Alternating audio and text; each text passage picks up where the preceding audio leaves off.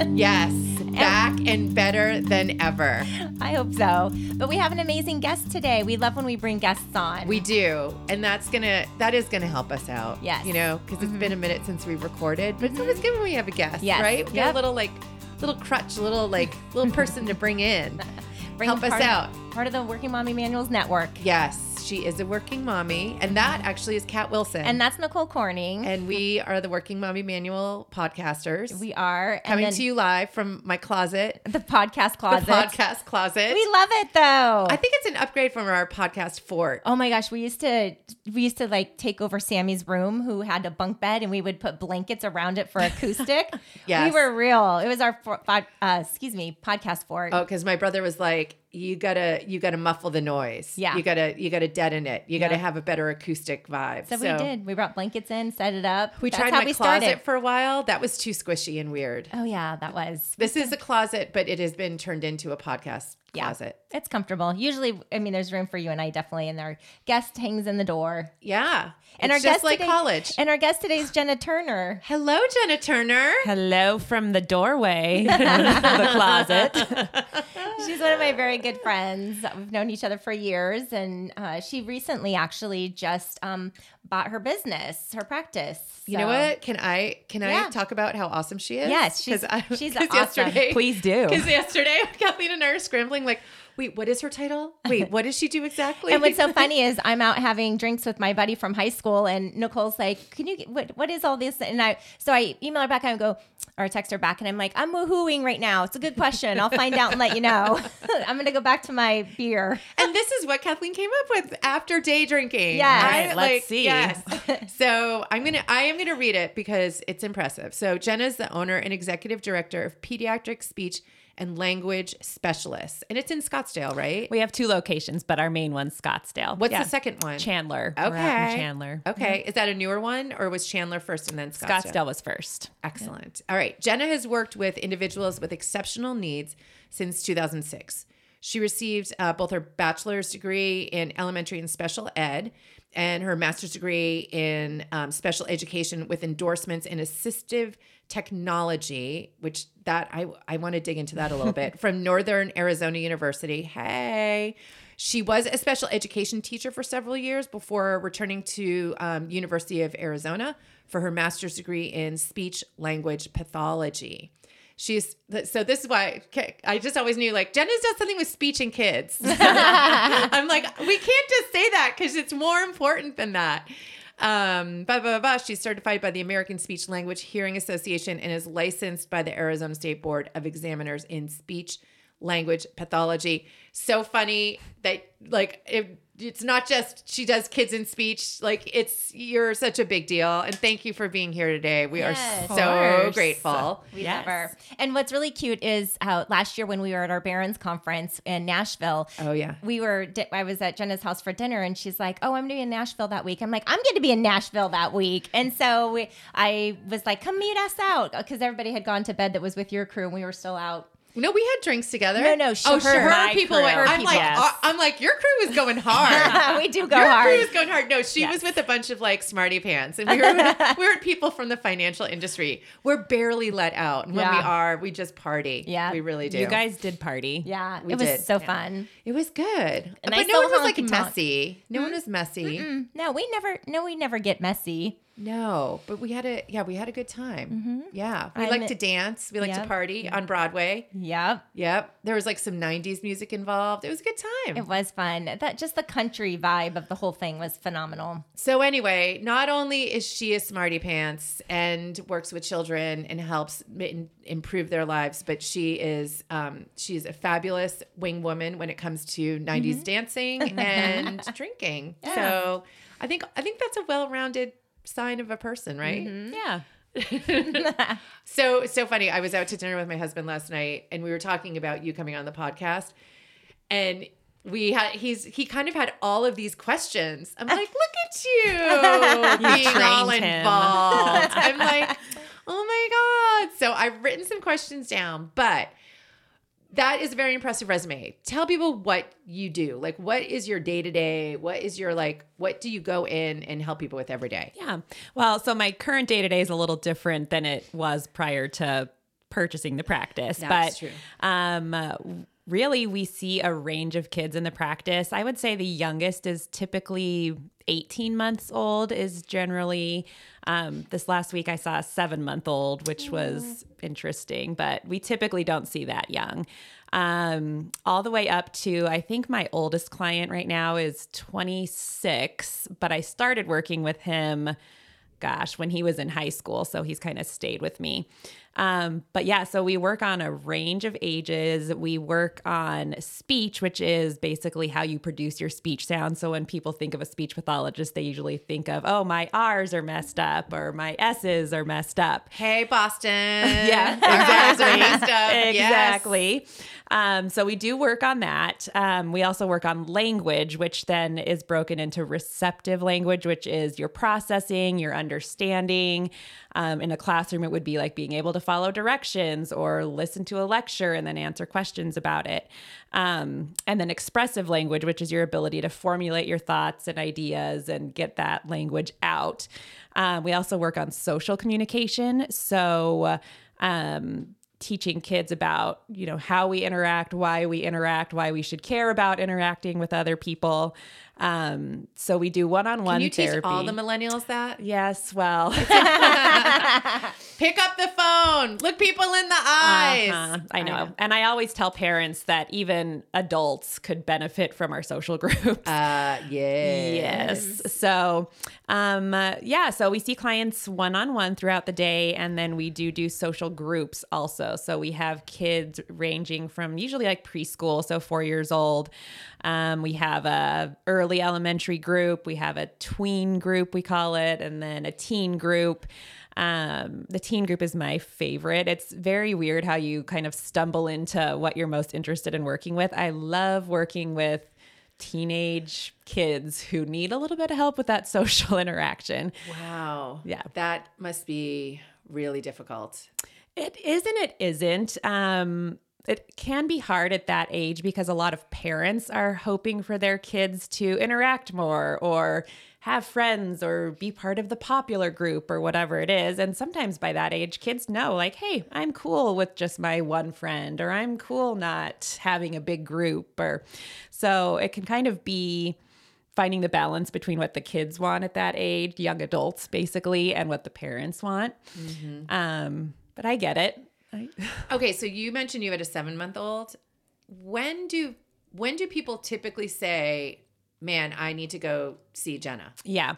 So uh, for the most part, like I said, that was the youngest that we've seen, and that one, the older sibling, also came to our practice. So the parents were just kind of Like just in case. yeah. All yeah. right, that makes sense. Yeah, but really for us, like I said, 18 months, about a year and a half is generally when pediatricians will start referring to us.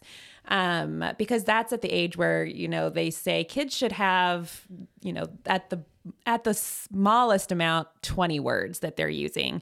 Um, but really for us, we're looking for more like 50 to 100 words At 18 months. at 18 months. Yeah. Okay, and do pediatricians are they the gatekeepers? Like they're the ones saying this person needs to come see you? For the most part, yes. The referrals come from the pediatricians. Um, I would say mm, like 80% of our referrals probably come from pediatricians. Um, and usually it's because the kids aren't saying any words. And so the parents are coming in and going, Oh, I saw my friend's kid and they're, you know, talking all these words. And then my kid is not talking at all. Um, so yeah, we have the kids come in, we do a full evaluation. We kind of look at their play skills, we look at their gesture use, we look at um, their pragmatics or their social use of language, kind of how they're using to interact with other people. And we can give the parents kind of at that point a really good idea of where their child's at. And then if we have any recommendations, if we recommend therapy. Um, but yeah, so I would say the pediatricians between 18 months and two years is when we start to see most of the kids coming in. So there are a couple of good pieces of information that you gave. So benchmark is there you're looking for did you say between 30 and 50 words? Yeah. Yeah. And it doesn't have to even necessarily be real true words. It can be something where, you know, the kid says duh every time they see the dog. Mm-hmm. So you know it means dog and the kid Right. knows it means dog. Okay. That still counts as a word, even if it's not Okay. correctly said. Well, That's good. When Brooklyn was like started calling herself Brooklyn, she called herself Bucky. I love it. she was like, Bucky's ball, Bucky's ball. And I'm like, who's Bucky? And then I was like, I think she's calling herself Bucky. She's like, it's That's my little friend. red rum, red rum. I, you know, and, and Nicole and I talk about this a lot about children and when they misuse words or mispronounce words. Mm-hmm. And, you know, we always corrected our kids along the way. But like with Bailey, our youngest, I couldn't correct Bailey. I was just like, um, Bailey called the remote a marote. And so I just thought it was hilarious. So one day Bailey came to me and B's like, um, Mom, is it a marote or is it a remote? And I'm like, mm, it's a remote. And those things are so cute. And it's like we don't really want to correct those Yes. cute things. Right. Yeah. It's it's when it's problematic. Well, and the reason I ask about the pediatrician thing, do you think all pediatricians look for these markers? Are they trained to look for them? So they have guidelines that they look for. Um, most pediatricians will take more of a wait and see approach. Okay. Um, and I find that this is kind of one of the things about mommy groups on social media. A lot of parents will say, "Oh, well, my kid didn't talk until they were four, and then all of a sudden they just started talking in sentences, so it's fine. Like you don't, your kid's fine. You don't need help." Um, and so I always say it. If you could provide your child support, why wouldn't you? Right. because there's always the chance that something is wrong and they're not just going to start talking at Mm-hmm. four. Well, and that's that's a great point, and that's the point I was hoping that you would make because you know, it, like the medical community, I have no problem with the medical community. I love all my doctors. I but uh, you know, if 80% of your referrals come from the doctors and not all the doctors are referring because they're taking this wait and see approach, I think it goes back to that if you're a mom and you have that gut sense, you know, that little like, I don't know about this. I think so. Could could have, could someone just call your practice and, or a practice like yours and say, "Hey, I just want to bring my kid in to be evaluated." Absolutely. Yeah. We have people, uh, one of our um, intake questions is, How were you referred to us? And so a lot will be their pediatrician, but a lot more now are like Google or Mommy Group on Facebook. Um, and there's actually a really interesting study. I don't remember um, who did it, but they were looking at. You're in the right place. Yeah. You're in the right place. Keep going. Right, perfect. Keep going. Um, but it talked about when they were screening for different disorders and and you know disabilities, things. What's wrong with my kid? One of the biggest indicators that there was something wrong was parent gut or parent intuition. Yeah. And so I always tell parents that, especially when they come in and they go, "Well, the pediatrician said it was okay, but we really just wanted to." come in and uh, almost 100% of the time when the parent's concerned there is something there to be Oh, concerned about And I we've all seen it. Yes. We've Yeah. all seen it. Right. And I think that I and, and correct me if I'm wrong too. I have I have some friends who have children with autism or Mm-hmm. on the autism spectrum, and I through them I gathered that the earlier you get intervention to help, the easier it is for them for the rest of their lives. yeah And is that similar with speech? Is, did you call it speech therapy? We call it speech. It's technically speech language therapy, but language therapy. yeah, speech so is therapy. speech language therapy mm-hmm. is is it the sooner that you get some kind of supports the easier it is for them for the rest of their lives Exactly, because if you think about it, if you're, you know, ingrained in your speech pattern or ingrained in whatever habit it is for five, six, seven years, and then you go, okay, now we need to correct this, now we need to change it, it's much harder than when you're getting it right at the beginning. And there's also so much research on neuroplasticity where young children's brains are changing so quickly. And so the earlier you get in there, you're helping them make new connections and um, change those patterns. so i just feel like there's no if you're if you're a mom or dad and you're listening to this and you're thinking hmm something's off you know like I, something's off and there, like there's no downside right? I mean what Yeah. like how much is a consultation in general like in your field? Like if someone were going in not just for your practice mm-hmm. but like in general if someone's just like hey i just want to get my kid checked out now does insurance cover it usually? So it depends on your plan. That's right. Most an- insurances will cover an initial evaluation. Okay. Um, but then in terms of if they cover therapy or not, that's another story. Mm-hmm. A lot of plans now are moving to what they call a rehab policy, which means they'll cover speech and language therapy if you had your language skills and lost them. So Oh. cancer, brain injury, sickness. Mm-hmm.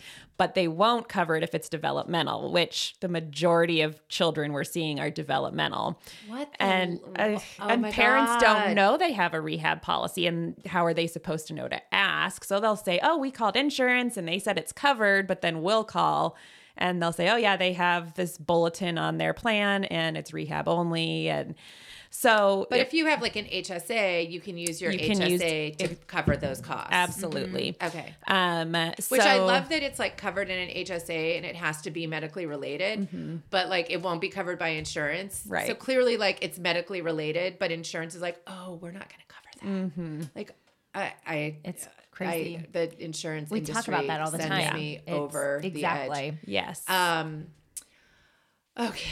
Re- refocused. I'm getting off my hatred for the. i share it so yeah Oh, it's, it's so. But but either way, you know, if you if you have a gut feeling and you bring your child to get evaluated, that mm-hmm. doesn't necessarily mean you have to sign up Correct. for 15 years of mm-hmm. twice a week um, intensive therapy. Right. And really, at the young ages, especially, a lot of the therapy that we do is parent training. So we have the parent sit in and we explain, you know, here's how we're doing this. Here's what we want you to try at home. Here's specific homework for you. Because obviously, we see the kid for half an hour. The parents are with them all the time. So we do a lot of parent training. And even on the initial evaluations, we'll say your child is pretty age appropriate. We're not going to diagnose them. We're not going to recommend therapy, but here's some handouts. Here's some things that you guys can do at home. And if in a couple months you've implemented this and you're not feeling like you're seeing progress, then let's kind of, then we can talk at that point. But I think a lot of people think, oh, you know, we just are gonna we we're a business, so we just always are gonna recommend therapy. No. Which is not true. We want to make sure we're providing service to people who actually need it. And, you know, it's a time and money commitment. So we want to make sure that it's actually needed. Well, and the thing is too, I, children at that age can't advocate for themselves, mm-hmm. right? And they they as a parent, you know, to your point, that when you t- take your kid in to see a, their pediatrician, they're seeing them for 15 minutes. Yeah. Right. That's what insurance will cover. Mm-hmm. Yeah. So if they're like, well, we're going to wait and see, it doesn't seem that bad, or that, you know, in 15 minutes, i- I don't know that I would let that doctor's opinion supersede the day in, day out, everyday interaction of me with my child. Exactly. Um, so, and I, and, and I, like, again, I love my doctors. I don't like healthcare companies, but I do love, I do love my doctors. Um, and it's, you know, nothing against them, but Yeah. We have a great referring network of pediatricians that we've worked with for a really long time. Um, my son goes to uh, a big practice in the area and they refer a lot to us. So it's really kind of nice because I can see them both as like a business partner and also my son's pediatrician. Ugh, that's Um, great. And they're wonderful. So we have some really great. So I don't want to say like all pediatricians are saying wait and see. We have some really great referrals. Also. No, well, that and that's the point is that there's, there, you know, don't.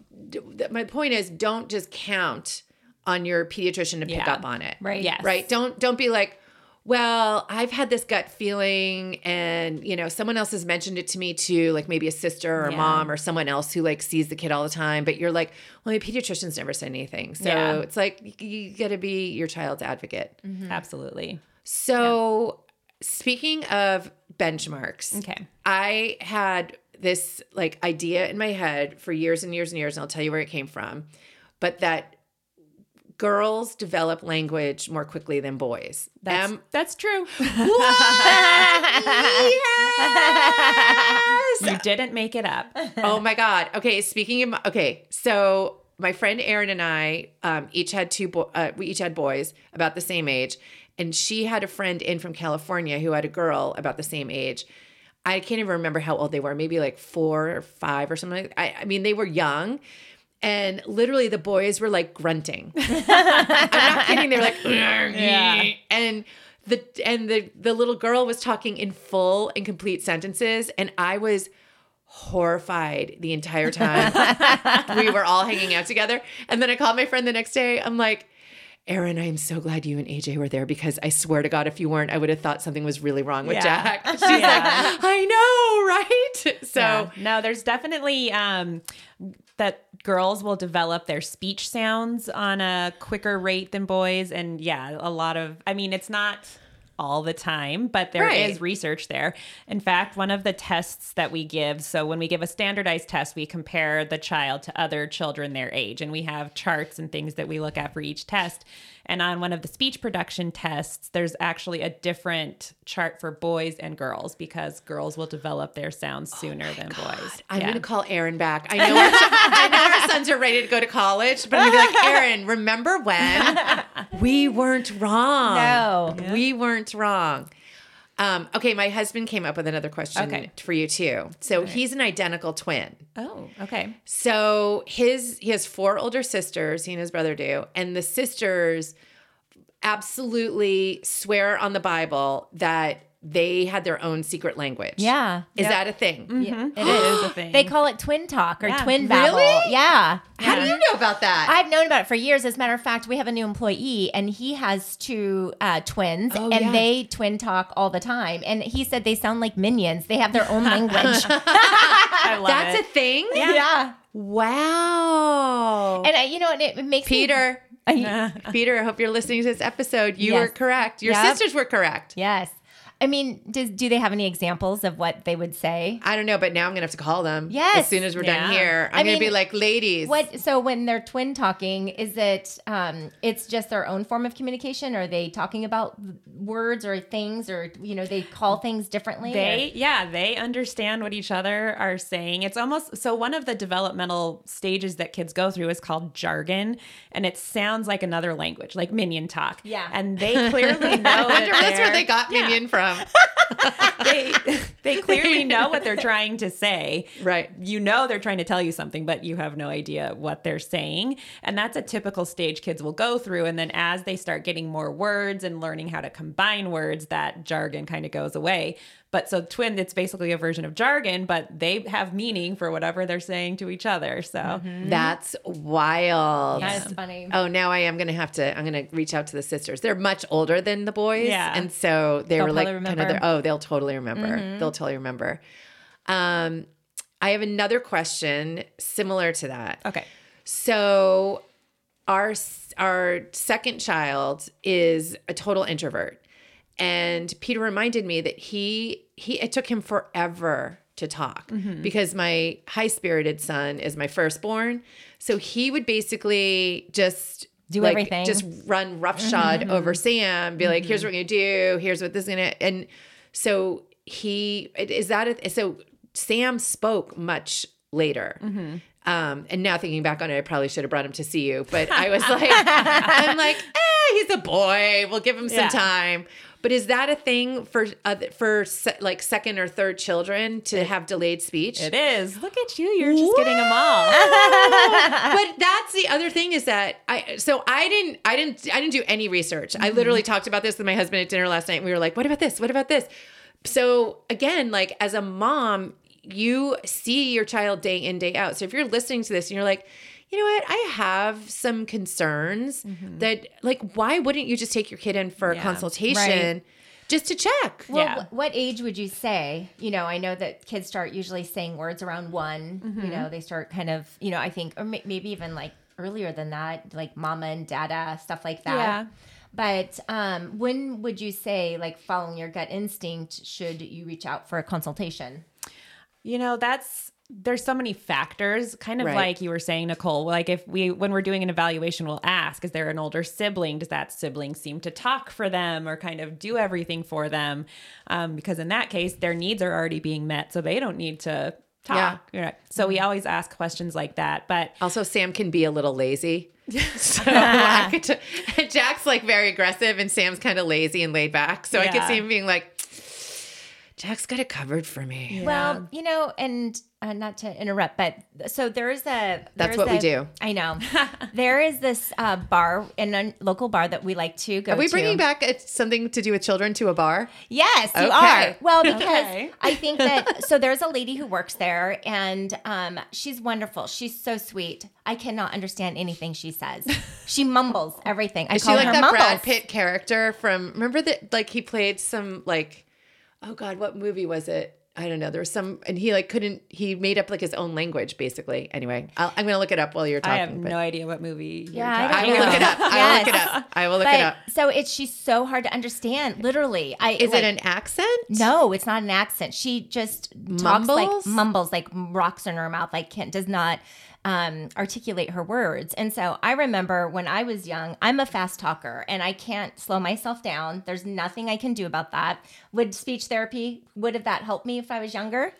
Um, so we definitely do work on rate, so how quickly kids talk, because some kids are super fast talkers. I am a fast talker, and um, one of the types of therapy um, when you work with fluency, so kids who are stuttering or have disfluencies, is modeling. We call it Mr. Rogers' speech. I don't know if younger people know Mr. Rogers, but uh, he had be like, "Hello, really children." nice no, hello, song- neighbors. Yes, yeah. but that really easy, slow voice. And so I Mm. always have to check in and remind myself to slow down. Mm-hmm. Um, so it wouldn't be something where if that was your only issue, we would work with you. Insurance wouldn't cover it. If you wanted help with it, we would definitely do it. But it's more so it would be as part of therapy for other things. Okay, the movie Snatch, Oh gosh, I, you know, and he plays. Can't understand plays, anything in that movie. Well, so he plays an Irish boxer, Yeah. like an Irish traveler boxer or something like that. And yeah, and he had his own language. Okay. So anyway, he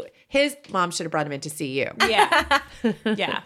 Well, and back to like being a fast talker when I was young, like second, third grade, my grandmother always said, Kathleen, you have to slow down and enunciate your words. she would say it just like that every single time.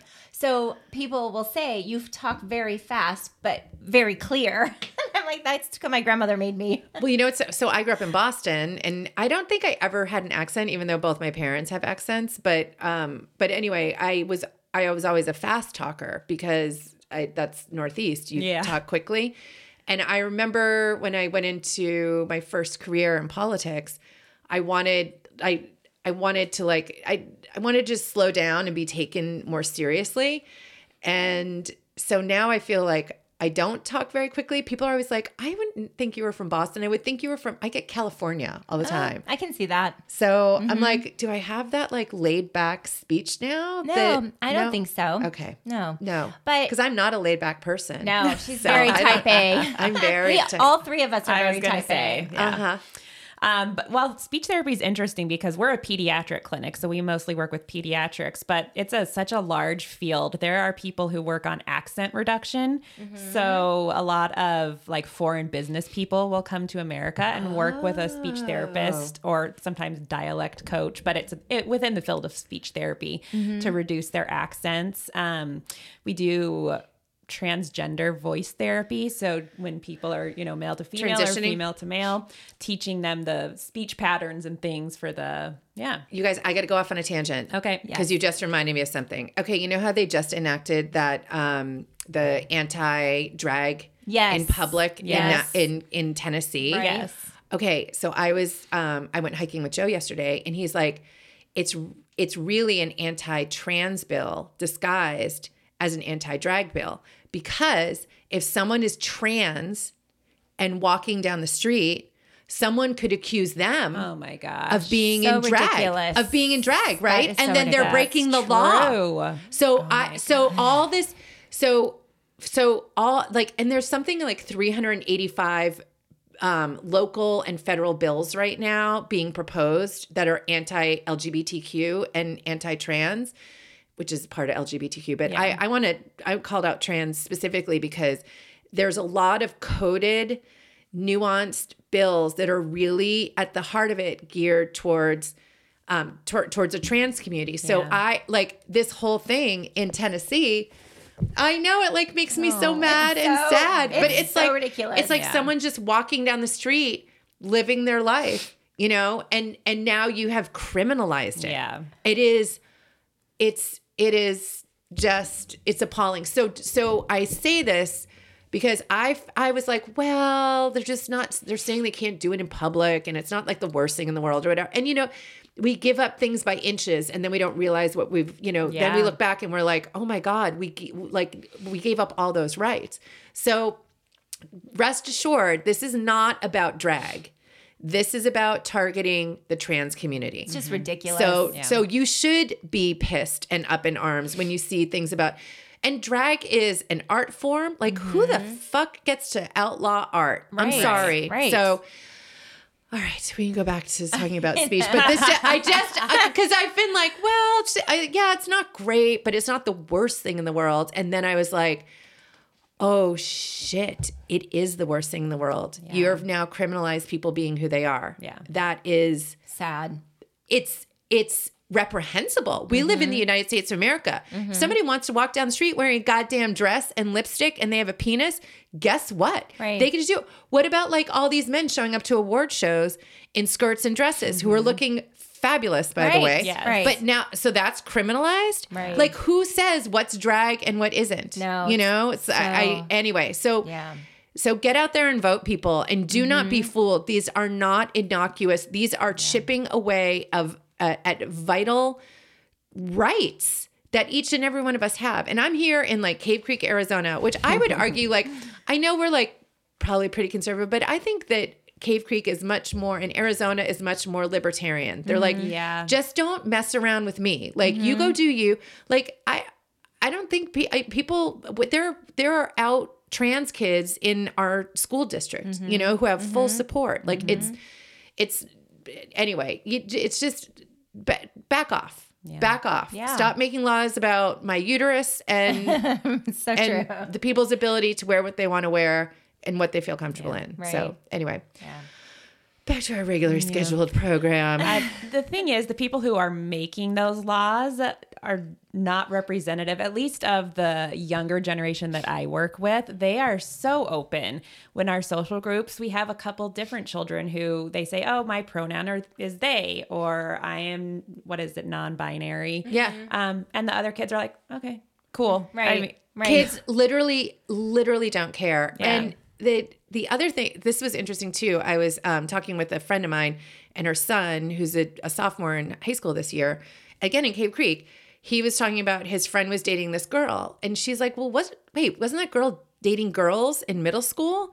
Sh he's like yeah. And she's like so she's not a lesbian anymore? And her son looked at her like she was the dumbest thing. And he's like mom we don't use labels anymore and i'm like i love it Yes. I Yeah. love it. Right. You know? That's good. so um anyway, we sh- yeah, it's um the I, the We younger have- generation will save us. Yes. Yes. I think so. And we need to have Joe and Pasquale back on the podcast to keep it, you know, talking about all of that.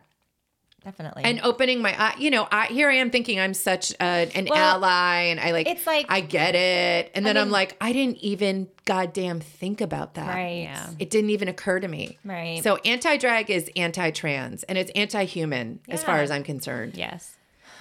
Okay. So um speech. Circle back around. So okay, so so speech. So how so how young of a client if, if you have like a trans client that's try that's transitioning or transitioned, how young do you like see patients? So uh, we don't have anyone at our clinic that specializes in that area. There's Okay. usually some you would go see a specialist who focuses on that. Um, I know at like the ASU speech and hearing clinic, they have people who go there um, that you could work with, but usually it's more adults that are getting- Transitioning. yeah, that are getting that because really at with, with children, there's not so much of a difference, Right. Once until you know you hit puberty, basically. So it's really I've seen more adults that work Got it. on that. Yeah. Got it. Interesting. Yeah. And usually there are medical centers that have like protocol for transgender for ch- for you know teens and tweens who are transitioning, Yeah. and they would have resources for that. Yes, exactly. Okay, so um, I'm gonna look and see if I have any other questions. We came up with quite a few questions. Um, is there anything you think that people need to know about the work that you do that maybe is mischaracterized or it's like they might not understand it? So I think one of the big ones is that we only work on like the R, the S, those kinds of things. It really encompasses so much more. Um, one of the really interesting things that's popped up recently is um, Miss Rachel. She's on YouTube. She's a social media star. She's a music therapist, so she does not represent herself as a speech therapist. Is this your Ra- your Rachel? No, no, no, No, no, no. I've seen I her because she just came out with something about pronouns and Yes. people like went yes. bananas. So she does a lot of really good songs and um, videos for kids. And so we always say it's really, if you're going to have screen time, it's really quality screen time. But what a lot of people are doing is saying, oh, I don't need to go get speech therapy because we have Miss Rachel videos and uh, that's just going to work. Um, so I think You're like, you're not going to become a doctor by watching ER. some people think so. I I know. know, but you won't. Remember back in the day, it was like I think it was the electric company, and they had the silhouettes. one, two, three, four, five, six, seven, eight, nine, ten, eleven, twelve. 11, eleven, twelve. 12. Do, do, Oh do, my do, do, I do, don't know that one. do, do, do, do. How old are you, Jenna? 30, I'll be 39 this year. Oh, had she's a baby.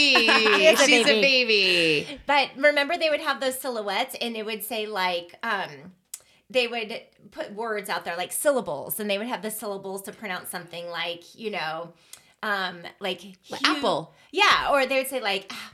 And then Oh, they would yeah, have yeah, the words. Yeah, remember? I do. I saw a retro. I saw we were out somewhere and it came on TV, and I was like, "Oh my gosh, I forgot about that." Wasn't I it- loved Electric Company. Me too. I forgot about that part. Oh part wait, about you're it. talking about the TV show. I thought you Yeah. meant like APS, like the electric company.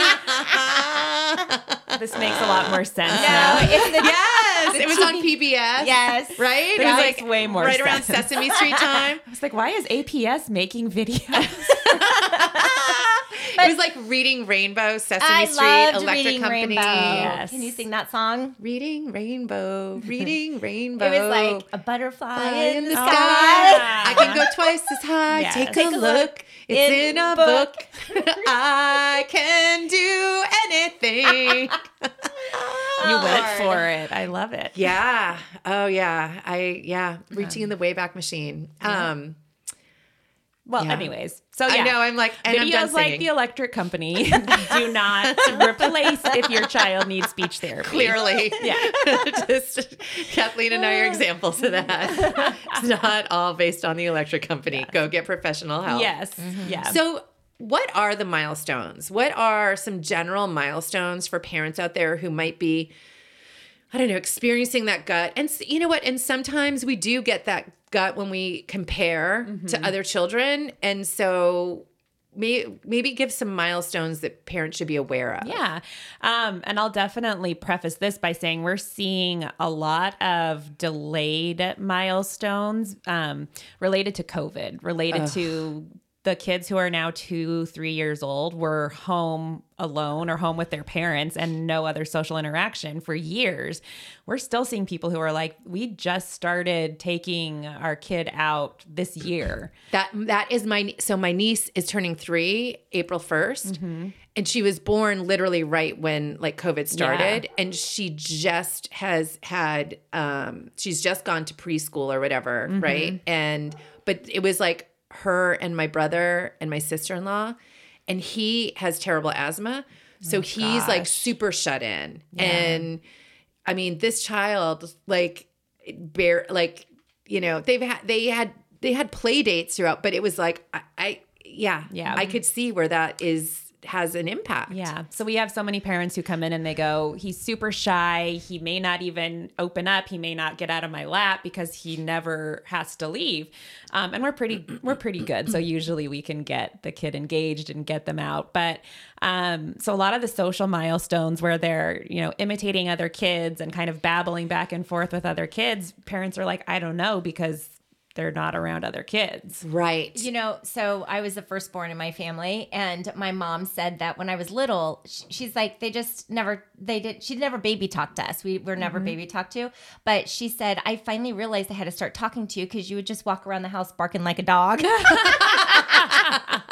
and then she said, oh no. I know. And she's like, well, I better start talking to her. So then my, um, then it became, I wouldn't call my parents mom and dad. I would call them Beth and Dan because my they called each other Beth and Dan. God. And my mom was like, what am I doing? And it's hilarious. That's so funny. And so motherese is what we call that baby talk where you're, oh, you're such a cute little baby. Oh my god, I never did that. No. Some yeah. of that is fine. And really what it is is it tends to leave out non-important words. So words so then when the kids listening, they're focusing on like baby or cute and they're not having to pick up like and the is. So they're able to kind of learn information from that. So um there it might be fine from an it. educational standpoint, Yeah. but I swear to God, I it like it's like nails on a chalkboard. Yeah. I am like, stop it. Yeah. What we tell Save that pa- language for when you talk to your dogs. Yes. Right. It is- Who's, yes. who's my pretty boy? Yes. Yeah. Who's my pretty boy? Yes, that's how I talk to my dog. But um, but what we tell parents to do instead is what we call parallel talk and self talk. Okay. So uh, the self talk is you talk about what you're doing. Okay, mommy's podcasting right now. Mommy's sitting in the closet. Oh, look, I've got my headphones on. We have our computer. So you're talking about what you're doing. What if my kid ma- is like, my mom's in the closet? Yeah, she's gonna come out of the closet. She'll come out later. eventually. Yeah. But she's in there. Yeah. Her friend Kathleen and Jenna are in there with her too. yes. Yep. Um, but so yeah, so you talk about what you're doing. Um, and then the other one is parallel talk where you're talking about what your kid's doing. So, oh, you have the blocks. You're stacking the blocks up. Oh, look at that blue block. Oh, you knocked it over.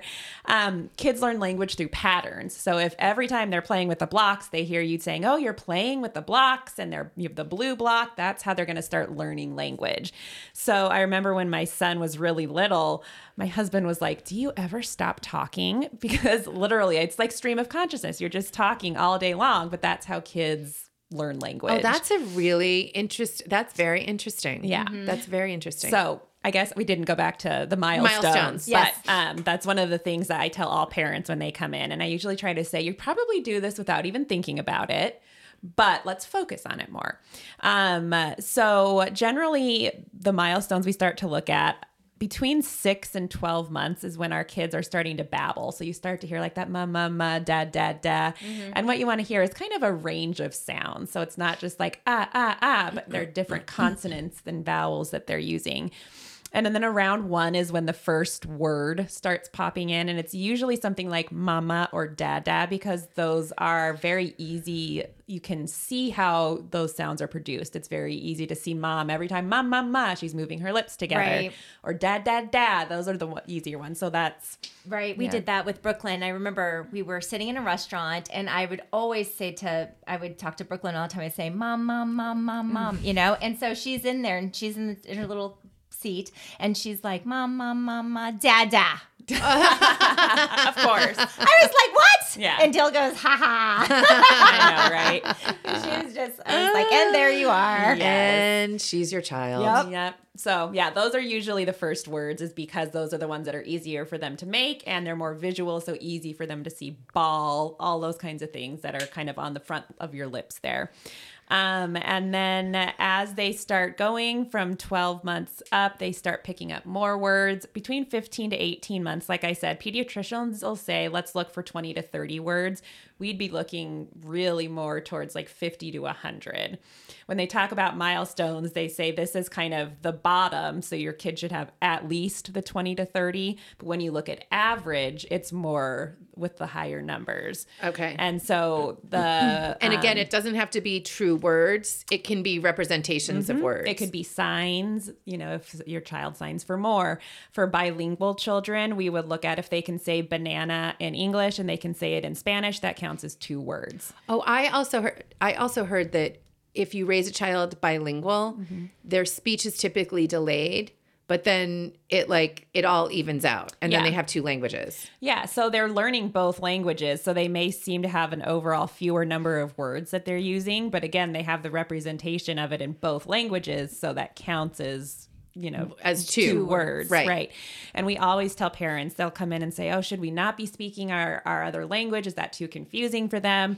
And really, the research out there says keep using both languages, especially if it's a big part of your culture and your home life. There's no reason to stop using it. Um, so really we'll tell families, no, absolutely keep using it. But for the kids, you know, maybe say it in, you know, Spanish and English. So they're hearing it paired.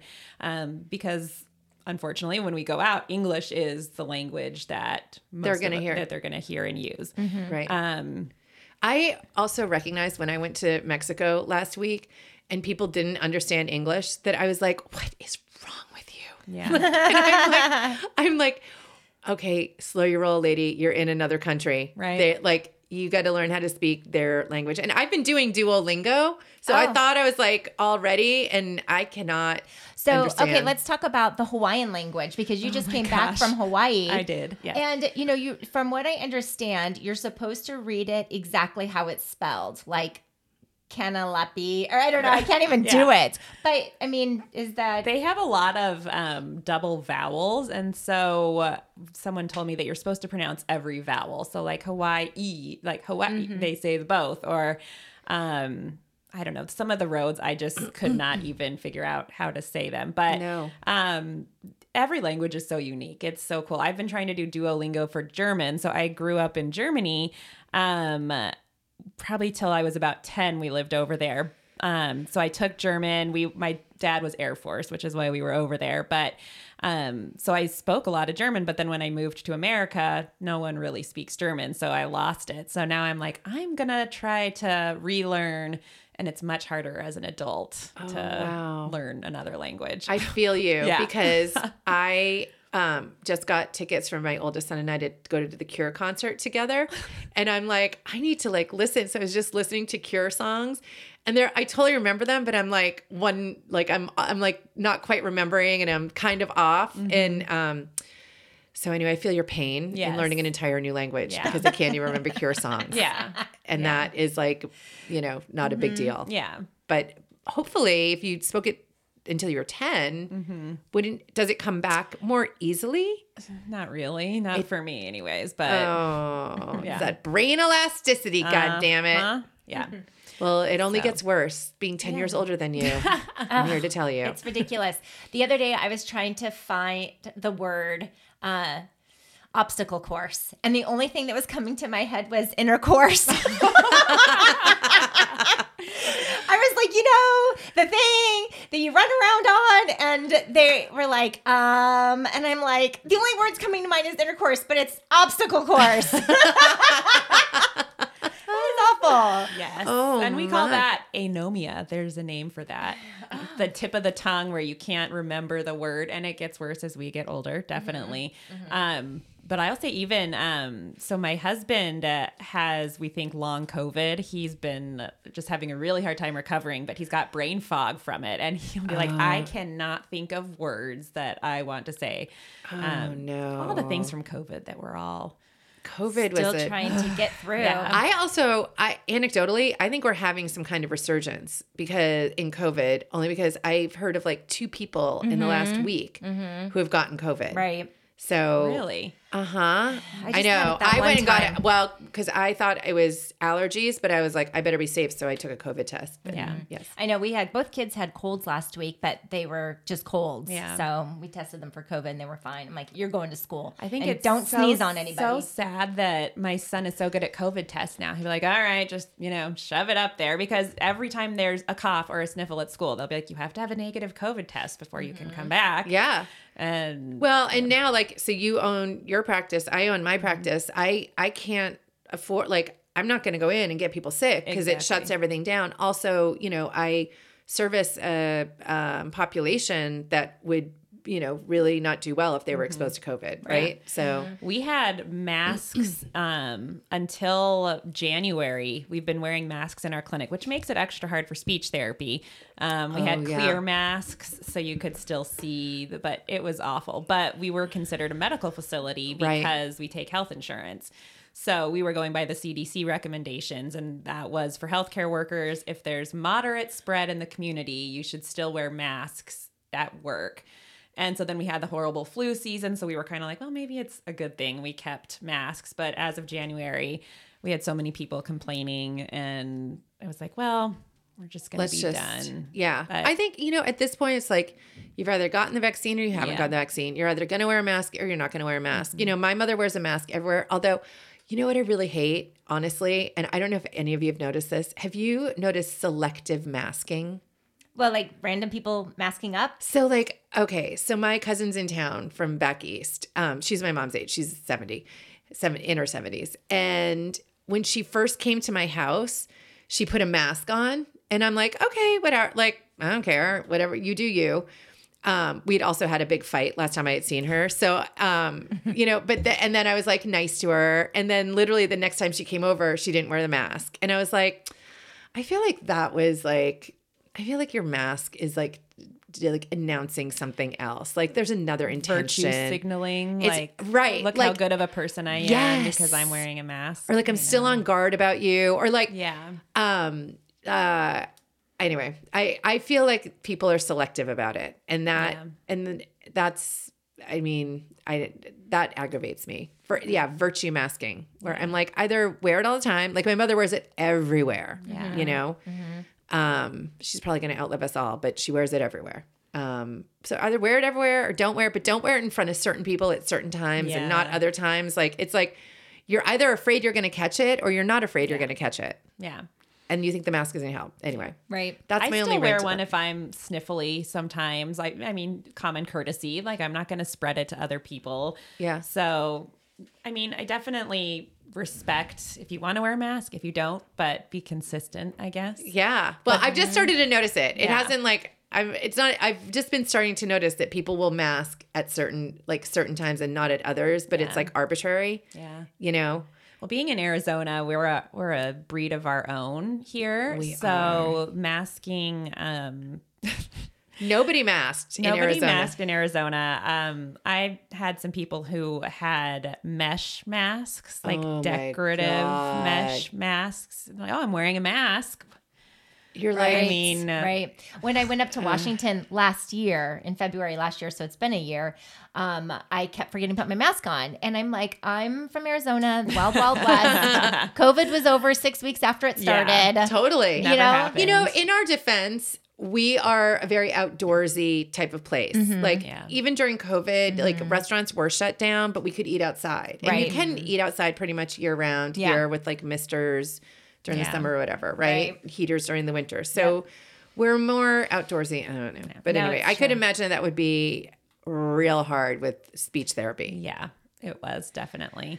Um, so when we finally said, okay, we're not requiring masks anymore, we had some families who uh, requested that their therapist continue to mask. Yeah. And so we said, okay, that's fine. If, No. Yeah. Well, because the thing is, too, I think from a medical standpoint, you're up close to people and you're seeing them like on, in regular intervals. So Yeah. it's like, you know, w- we don't see the general public that much in our office, right? But you you're exposed to the general public. yeah. Like, I mean, there's a lot of exposure little there. kids in your face sneezing and coughing and we kind of all were not joking but how we hardly got sick at all during the couple years where we were masked at work True. Yeah, But we then- didn't. Same. I, you know, yeah, I didn't have any colds. I remember getting a cold right before COVID started, and I was like, great. Uh, you know what? Yeah. I wash my hands a ton, and I definitely like, and because I'm a nail biter, so I, you know, I washed my hands and I like kept my hands out of my mouth. So yes, I was very mm. And healthy. I'm I'm a germaphobe, like hand She's such a sanitizer all the time. Wash my hands all the time. Even after I press the buttons on the thing, which I didn't do it because you were in the car, but I hand sanitize afterwards because your gate code was or it was closed. oh, oh my gosh i didn't even notice no, I didn't because you were. Oh, you- I I was like, I'm not going to be weird today. Wait, so going back to milestones. So we talked about so by three ish, they should have something like 50 ish to 100 words. no that's 18 months Oh, 18 months. All right, 18 months, 50 to 100. So th- mm-hmm. then what's the next one? Like age so three? then two Two. so around two we want you to start putting two words together like mommy chair or eat pizza, eat cookie, want whatever. Um, as kids develop more vocabulary, then they start stringing the words together. Um, so by two, uh, we are looking for those combinations to start to come in. Okay. Um, so really those are kind of the main milestones. Once you're past two, if you're kind of like, well, my kid's still not combining two words together, that's a red flag. Okay. Um, but even like moving towards three, we want kids to start being able to kind of tell you about what happened. So if they went to school that day, they could tell you like what craft they did or what they had for lunch. Um, or if you guys went to the zoo, then they and then dad came home and you were able to tell dad what you did. Um, we start to look for that as you get up towards three. What What about teenagers that use one word answers for everything? and uh, does eye rolling count as a as a language? So That I, would be a gesture, oddly enough. But yeah, there you go. Yeah. Well, and I think so for for age for the, I think you made a really good point about COVID, which is kids that are three and under were born into COVID. Mm-hmm. And so they did not have the same social interactions that the rest of everyone else in this country Yeah. had. So it would almost be weird if they were totally on track, Yeah. right? Like it's it's probably a good idea if your kids in that 3 and under age range to at least get them you know, if, if you think your kid's behind, you listen to any of these co- like these milestones and you think, ah, my kid's not really there. It's not that there's something wrong with your kid or whatever, but like let's let's get them some um let's get them some support yeah. To help them br- bridge that gap that that they had. Yes. Yeah. Right. And we'll know? try to recommend things like if you can, like the library has free story time. And so you go toddler story time and there's a bunch of other kids there. Or like musicology or like the the little classes, Gymboree, those kinds of things. If parents are worried about putting them in school, those things at least will get them out and interacting in a group. Um, so we try to encourage those kinds of things Good. but but it's even interesting because um, one of the things that we look at on our toddler testing when we're looking at different gestures and things is does the kid either like push a stroller or push a shopping cart like they have the understanding of like i'm supposed to do you know hold it and push it and a lot of parents will be like well they've never been to a grocery store because Because, during COVID, yes. no, yeah, Right. so I get it. Yeah. I still don't go to the grocery store. I I yes. ba- barely. I just I order and pick uh-huh. up. Me too. Yep. I order and pick up. Okay, and then what, work with teenagers. What kind of work are you doing with tweens and teens? Yeah, so we do a lot of um, what we call executive function work. So uh, basically, executive functions are being able to take all the different strategies and skills and knowledge and apply it. So we see a lot of difficulty with um, ADHD with executive functioning. So being able to initiate a task or persist and finish a task or organize yourself for a task, um, time management, a lot of those things. so we'll do a lot of work for strategies for executive functions because it's so intertwined with language. Um, but a lot of times we're also working on things like narrative structure. So as they're getting into high school, they have to start writing essays. And if they can't even tell you a story, how are they going to then organize our thoughts and formulate them? So we do a lot of work with that. Um, sometimes they still have R or S and they, they need help with that. Okay. Um, do you? Do you help children who have lisps? yep. Okay. That would be like the S sound, the Okay. interdental S. Um, I just lost my train of thought. That's okay. We do it all the time. Yeah. I do too. And usually we have Yep. some prosecco that Yeah. we will that we'll Yes. suck down. But you two are day drinking. We Too were- much prosecco And we weren't even together. Usually we day drink great together too. Yeah. yeah. and I have a seven mile hike. So I know. I can't believe I have a seven mile hike. I don't know if I can do a seven mile hike. It's really nice out though. It is. But I did Black Mountain yesterday, and that is that is a hard mountain. I took my friend Tina, who's in great shape. She's from Seattle, and we got like I don't know, like I don't know, 200 feet up the mountain, and she was like, "This is called mountain climbing, not Hiking. not hiking." Well, I call the um, Pocatchewa Peak, excuse me, uh, Stairmaster from Hell. Like when you go Oh, the yeah. back side of the mountain, Have you hiked that one? Piestewa Peak. Mm-hmm. Oh yeah, I haven't. I haven't done that in years. Me neither. We're talking about it. because we used to that. hike Camelback all the time. I used to I hike still it haven't like, hiked Camelback. Oh my gosh, I we used to hike that when I was like after work, um, uh, like twice, two or three times a week. We were hustling up and down with some of my girlfriends and I at work. I miss those days actually. I have But- to tell you about Camelback. So I used to do it too, and then so I had um, an emergency appendix surgery in October. oh God. And so I've had a hard time coming back, like exercise wise, from that. So I used to do camelback all the time. And my friend, who is younger than me and in great shape, was like, Well, let's do camelback together. And I was like, Okay, no problem. I think I made it maybe a quarter of the way up. And first of all, I think that they rerouted the trail yes, blame them. to make it harder. Blame them. And um, uh, yeah, I, little kids were like running by me up the mountain. And Camelback is one of the hardest hikes, and Yep. it's one that the tourists always get Wanna do. stuck on and know. have to get airlifted off. And I was at um, I was at a wedding and it overlooks Camelback, and I watched a helicopter rescue. Was that at the what? Not the not Mar, recent- not oh, Mari's, okay. the other one. Okay. yeah. Um, So I thought I was going to have to be airlifted off. So, anyways, well, it's Camelback. the the one thing is the older I get, the more I realize that if I if I do something consistently, I can do it. If Mm-hmm. I don't do something consistently, it is really hard. Well, but then you just have to build it up. You know what I mean? To- Well, this is the first time I hiked Black Mountain because we're doing rim to rim. It's the first time I hiked it, and I'm like, I can do this. I can do this. That's But it, but like, it used to, you know, when I was in my 30s, I'd be like, oh, I've only trained for a half marathon, but I can run a full marathon, and I would, you know, like. But at 48, it's like, oh, Are you wearing like a heavy pack when you're hiking right now? Or No, because I'm not gonna really. Bring, I'm for rim to rim. It's one day, so I'm Oh, literally okay. gonna. I'm gonna wear the same clothes. like I'm not packing. I I'm gonna throw away the toothbrush. Like I am going as light as possible. Yeah. So do you, so do you camp overnight? there's a hotel you stay in, Oh, okay. and then you leave like Ah. first thing in the morning, and then you hike down and then across and then back up. Mm. So the back up, I'm a little nervous Yeah. about. But and I think it's like 22 or 24 miles. Is that the Angel Bright Trail?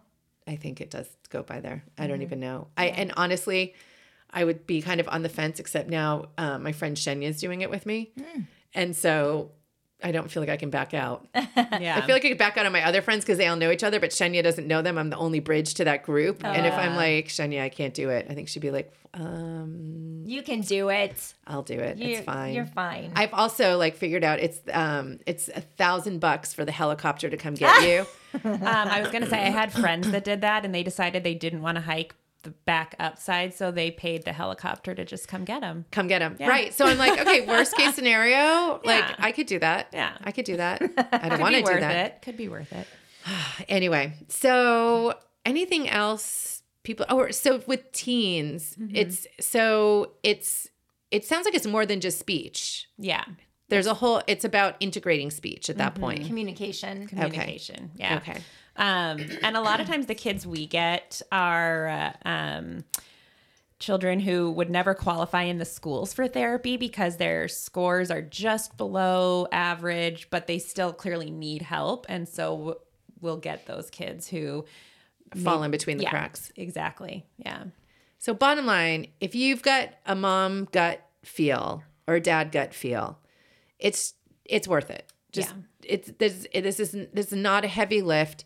This is not a commitment for the rest of your life. That is this mm-hmm. is not a diagnosis that will you know follow your kid for the rest of their lives and ruin it. This is not you know this is about getting your child support, especially if they're in that you know three and under age range where like they they were are they're already at a, a deficit. They're already at a disadvantage because of naturally what happened. Mm-hmm. Yeah. so anything else you want to add that people should know? I can't think of anything else. We covered a lot of ground. this is like the most this is the most like researchy sciency I know. Usually we're like Googling it. yeah usually we're like well, i don't know what do you think kat i don't know what do you think nick Exactly. we don't really have like yeah or you know we, well when we have guests on guests We'll guests usually- level us up yes, they do. It's fun. so thank you for leveling us up of course, anytime. should we still share like one good thing Yes. i know we we said no mom hacks because it goes too long with the with the guest. Okay, so c- can I go first? Yeah, go first. So you know, I t- actually my last good thing on the last podcast uh, podcast was um, Podcat. podcast, Podcat. right? Freud says there are no mistakes. I know. so um, my I said my husband has a surprise for me.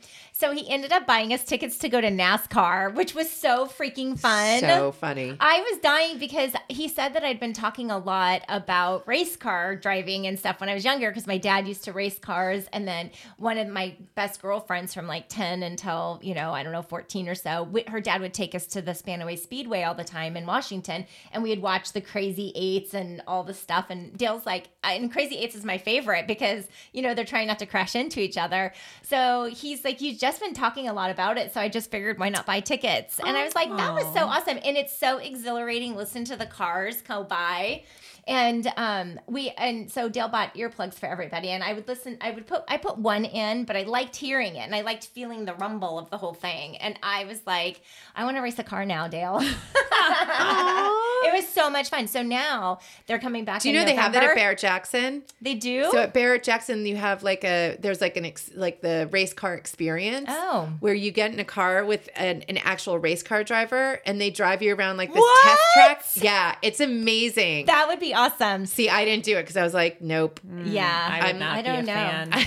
Plan ahead for next year. Yeah, you Barrett. Jackson next year. Okay. were going. So then in November, they're coming back, and I'm like, we need to rent a camper. We're gonna camp out there. We're gonna go to the Just bases. take them. Just take Perry's I know. RV. Yeah, Dale and I talked about that. And I'll have to, have to ask Perry, but I'm super excited because I was like, and then we had, so we were talking to Paul. I don't know if you guys know Paul, the wine guy. Have you met Paul, the wine guy? Uh, Desert Rock Winery. We've talked about it before. in Air Park. yeah. I've met him. Okay. Yes, Oh yeah, we went I've there. gone there. We went there before. I've, and I've gone there. Yeah.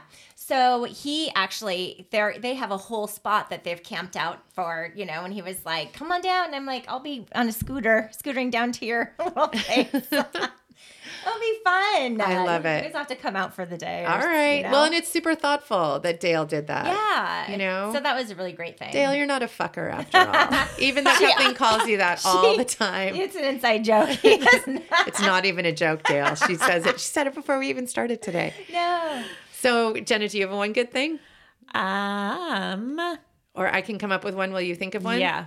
Okay. So, my one good thing is my 16 year old son is getting his driver's license today, and I'm officially off the Driving duty. I'm duty. off of driving duty. So I remember when Jack got his driver's license, and remember you were like, "This is the last time," and we were weepy about it because our kids, because it's always the first, and the second one you're like, "Go." Although I did get we, so I have to wake up at like you know 5 a.m. and drive Sam to um, football conditioning every morning, and he's like, "Mom, after next Sunday, you're not gonna have to drive me anymore." And I'm like, "He's like, aren't you?" And I'm like, "I know, but I, it makes me kind of sad." He's like, "No, it doesn't." And I'm like, I'm like, "All right, well, but it does make me a little sad that like that time in my life is over, and it's you know he'll talk to me and Right. we'll have conversations. So yeah, it is a little like wah wah." I know. Um, but I'm not weepy. Um, oh my God, it's so funny. So Jack and I got into a huge fight. Just speaking of weepy, because I've talked about this on the podcast before. I feel like when people cry, they're trying to manipulate me. so so silly. so wrong. and so Jack and I got into a huge fight on Friday. I won't go into it, but he ended up apologizing and he cried. And um and so Peter and so but I I still like took his car away and um so Peter at dinner was like hey, not for nothing, but like, I think Jack really like learned his lesson, whatever. He goes, I know. He's like, and those were real tears. I know how you feel about tears. and I, and I even said to him, I'm like, don't, don't manipulate me. But anyway, I gave him back his keys. Um, he was really sad. Um, well, anytime you take that, you know, before it was like, "I'm taking your phone away." Now you're like, "I'm taking your car away." yeah, actually, I'm taking my car away from Okay, you. Dad, that's what Dale says. Dale's like, "Quit calling it Brooklyn's car. It's our car. She's just driving it." Right, right. Like, good point. Um, but that was not the one good thing. My one good thing is that I'm off driving duty officially. It's and it is actually feels good. A little like a little a little sad, but mostly Yeah. good. All right, Jenna, what's your one good thing? So we were just in Hawaii for spring break, and I uh, love it. we all um, our favorite part of the trip. One of them was laying in bed at night and watching The Office. So our son's finally old enough to like start to understand the humor. Oh so now we've decided to start at episode one. It's like me and my husband's favorite show. Start at episode one with our son, and like each night watch an episode of The Office. Oh So my God. If your son cute. loves that. So Sam did that. Sam Okay. watched The Office all the way through, and I think it took him like a whole year. and he watched it when we were in, we went to like um, San Diego for um, for the for part of the summer, and then he was like on the. My dad used to take him on like road trips, and they were going to like South Dakota or something, and every night Sam would like plug The Office in. My dad's like, and my you know Sam's like you know twelve or whatever. But now, you know what he's really into. So after your son, well, how old's your son? he'll be nine and next month. right? I might you might need to wait on this one, but he's really into John Oliver. The it's like Oh, the last week, or- last oh, week yeah. tonight or something Yeah. like that. And I don't know that show. yeah, I didn't either, but we watched it the entire time we were in Ireland. like every night, I'm like, okay. So it was his new office. So if he likes that Cute. humor, yeah. Okay. Um. All right. Well, ladies, this was highly informative, Jenna. Thank you Yes, so thank much because I think this information really is going to help women and men mm-hmm. and parents that you know might be feeling you know is is this something? Is this not something? I mean i think the message is if you think it's something just go ahead and Yeah. get it looked at. Mm-hmm. There's no downside. Yeah. right? Exactly. and the upside is maybe you're just, you know, taking your kids to play dates and having them watch some YouTube videos. No, Mm-hmm. just joking. But anyway. All right. So at the end, we always say cheers. Cheers. Let me get my water. And cheers and press and hold. Press and hold. All right. Thanks, ladies. Thank you. Thanks, everyone. Bye.